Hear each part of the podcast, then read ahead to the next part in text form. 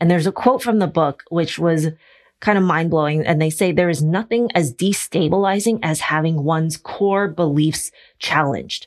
They quote Virginia Satir as well, who said, we feel better with the certainty of misery than the misery of uncertainty. Let that sink in for a little bit.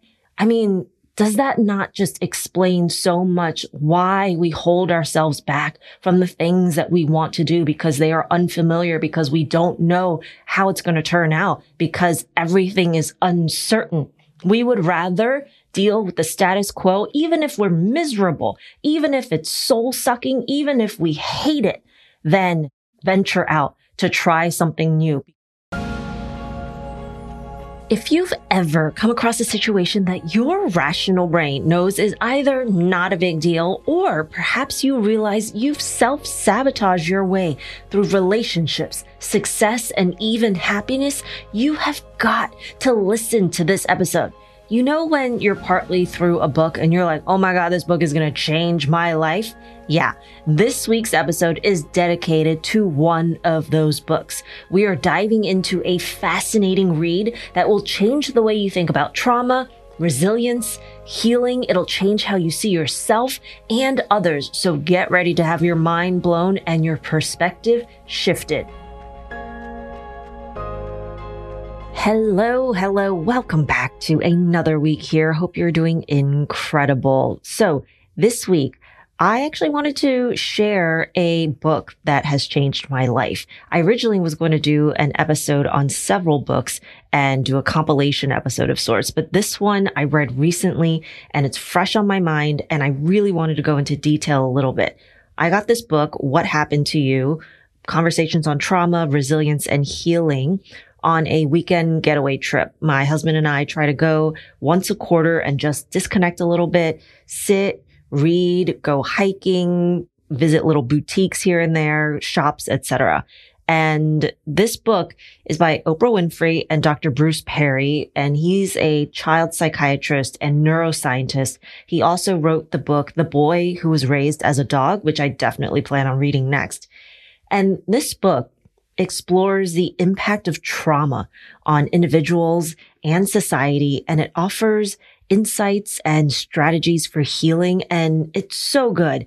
It is so good. It is formatted kind of in a storytelling manner with back and forth Q&A between Oprah and Dr. Perry. It's kind of part memoir and part psychoeducation. And they also share case studies of people with trauma, both as children and adults to show how the brain processes, stores trauma and how it affects our daily lives now. And again, I wanted to dedicate an entire episode to it because I cannot tell you how many times I put this book down while I was reading and I was like, Oh my God. Holy cow. This makes so much sense. And it took me way longer than I expected to finish because of that.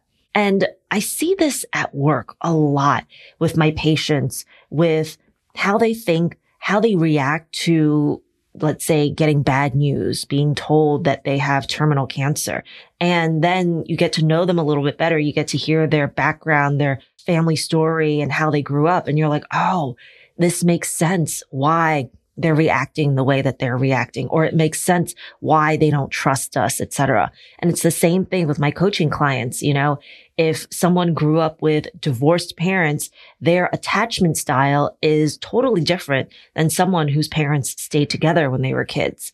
If someone was abused, they're more likely to become people pleasers because that was a survival mechanism when they were younger. It is all related. It is all interconnected. Okay.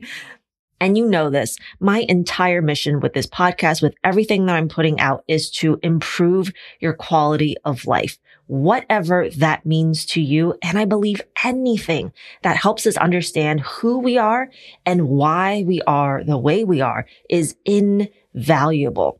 So the basis of this book is basically using a different lens, or you could say a filter to examine why we act the way that we do. Instead of saying, quote unquote, what's wrong with you? The book and the authors want us to ask what happened to you because our childhood experiences and trauma play a huge role in our development. It changes our brains, our nervous systems, and it affects how we act and relate to the world as adults. So some of the salient points that I took away from this book are number one, something called state dependent learning.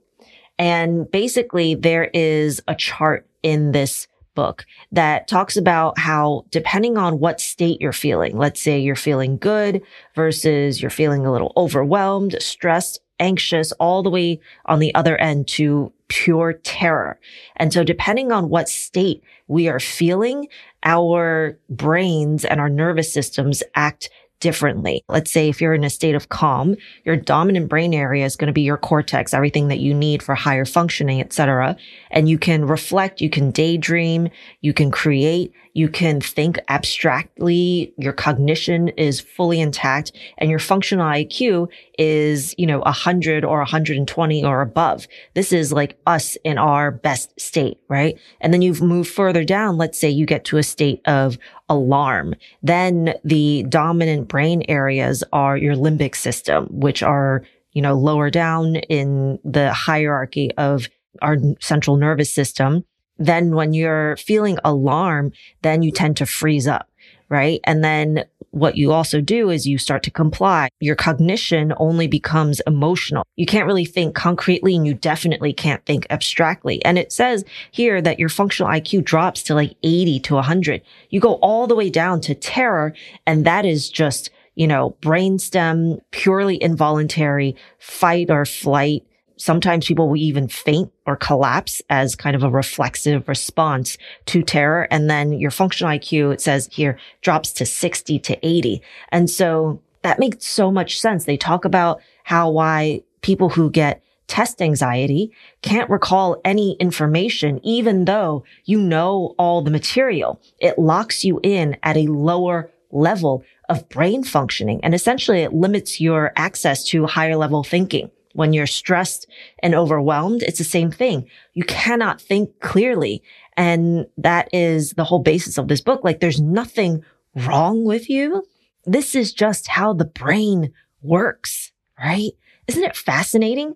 There's a section in this book where they talk about someone visiting a village of people from a war torn country in Africa. And I think Dr. Perry went and he saw these people walking around with helmets. And he goes, why are they walking around with helmets? He quite couldn't understand it. And this is the terror part of that chart. Literally, when they heard gunfire around this kind of safe camp, these people would literally faint because their nervous systems were so activated that they would collapse at the sheer sound of gunfire. Isn't that wild? As absolutely wild. So that's something when I heard about all this, I was like, it makes so much sense why there's such a focus on emotional regulation about maintaining and healing our own personal states. Because if we are overwhelmed, if we're stressed, we don't think clearly. We know that. And now there is scientific backup for this. And again, I'm not a neuroscientist. I am a physician, but this has always been something that is super, super interesting to me. So I hope that it helps you and it's interesting to you too. The second thing that they mentioned was kind of sequential processing and how our sensory information from our body, from within our body gets filtered from the brainstem at the lower brain on upwards through the diencephalon, the limbic system, all the way up to our cortex, which handles again, abstract thinking, all of the higher functioning processes. So what our brain does is that it takes frameworks of previous experiences and then compares new experiences to that. So I'll give you an example. When I was a kid, I would bring home a 98 on a test and I was so, so proud. I was super excited. And then I'd show it to my parents and more than once, or maybe even a, a lot, they would be like, where are the other two points? Right. And so my brain started to associate unconsciously. I didn't realize this. I would associate perfection with praise, positive attention, reward, love, safety. You know, the relationship between babies, children, and their caregivers are extremely important because as babies, we are entirely dependent on our caregivers. So we feel safe when they attend to our needs and we feel unsafe when they don't. And I'm not here blaming my parents or anything like that. Um, I love my parents and I've healed a lot of things with them. More to come on a future episode. But it was a huge wake up call for me to make that connection because now as an adult, I understand why I recoil so much from not being perfect because it literally feels unsafe. I feel threatened, whether that's psychological, whether that's physical, how much of it is conscious versus unconscious. That's hard for me to say, but it makes so much sense. In the book, Oprah talks about sleeping at night and how she has always had trouble sleeping at night, no matter where she is, even in her own home. And it wasn't until one day as an adult, she realized that she had a childhood experience with her grandmother. Oprah would sleep with her grandmother in one room and her grandfather had dementia and he would sleep in another room. And they woke up one night and her grandfather was choking her grandmother to the point where they actually had to like call out for neighbors to like get them off of her and that sort of thing. And ever since that night, they slept with a chair under the door and soda cans tied to it so that they could hear if he ever tried to come in again. And so our brains are always scanning the external world for stimuli and then comparing new experiences to prior ones. That's the reason why you're exhausted after a travel day, even though physically you may have just been sitting on a plane, a train, a bus, or anything like that, because everything is new. Our brains consume 20% of energy just by functioning and thinking. And so when the brain compares new situations, it filters new experiences through the old ones sequentially from the more primitive brain up through the higher functioning cortex. So our brains will like categorize something, perhaps asking someone out on a date or posting on social media about our business as dangerous because it's new. It's unfamiliar. Even though on the surface, we know intellectually it's not that big a deal, right? Is it so cool? Anyhow, Another really interesting part was there was a case study of Dr. Perry and one of his patients, a patient who was in a coma from being beaten so badly. They actually ended up bringing the clothes of the abuser and let the patient smell it. Unconscious, in a coma, it activated their nervous system into fight or flight, increased blood pressure, heart rate. The patient got agitated, can you imagine and think of how much stimuli we are not even aware of that can become a trigger for us because so much happens below our level of awareness? Something as simple as a scent of someone or something can trigger a response, right? This book also talks about the broader societal cultural aspects of trauma and connection, how it plays out with race, socioeconomic disparities, which again, I find fascinating now, I could go on and on and on, but I will end with this.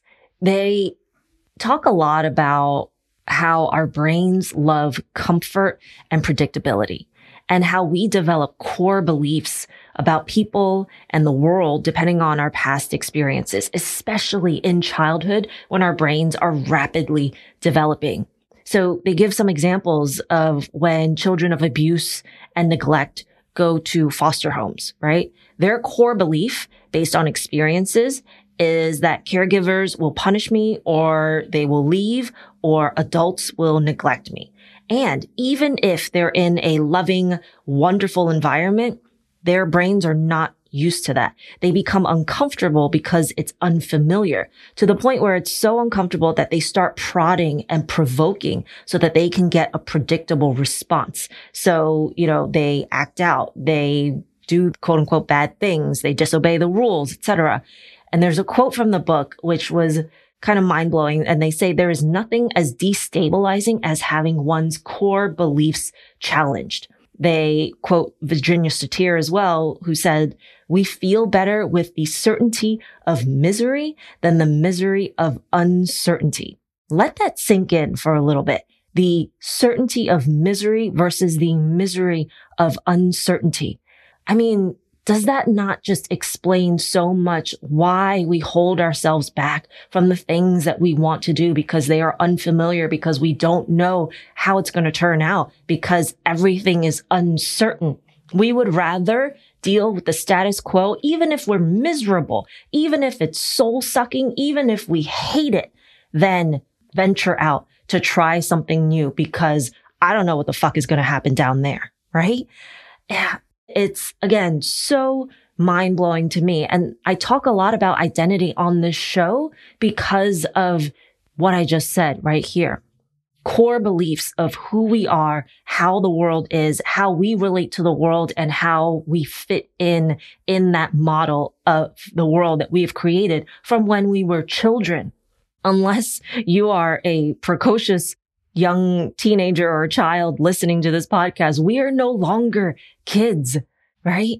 We're not living the same life that our parents lived. We are no longer living the lives that we lived as children. And so maybe, maybe it's time for us to intentionally try to create new beliefs, to create a new vision of the world, to create a new model of how we exist in the world and to slowly but surely find and create experiences where we can be psychologically safe with uncertainty, safe feeling fear, safe feeling a little bit of hesitancy, doubt, whatever it is. And the book talks about it when confronting trauma.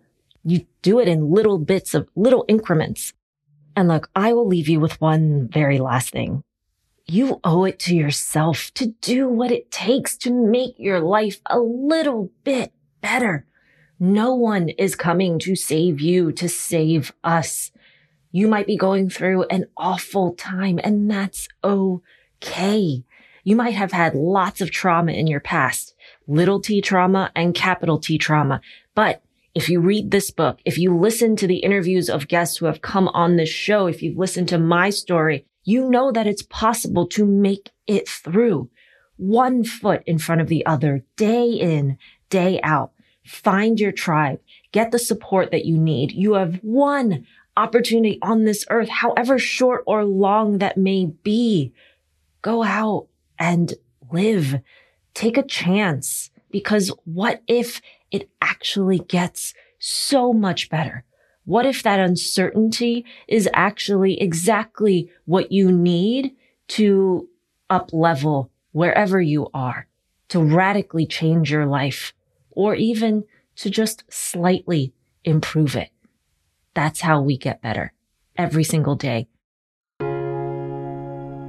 So there you have it. The human brain never fails to surprise, delight, and impress me, as I hope it does for you too. And this is exactly why I love the kind of coaching that I do coaching the unconscious mind because so much of our ingrained patterns of behavior, thoughts, as you briefly saw from this episode and you will see when you read the book, is below our level of awareness, which is why the modalities I'm using in my coaching with my clients, like neurolinguistic programming, tapping, hypnosis, memory reconsolidation, all work at a deeper level to clear away what's holding you back.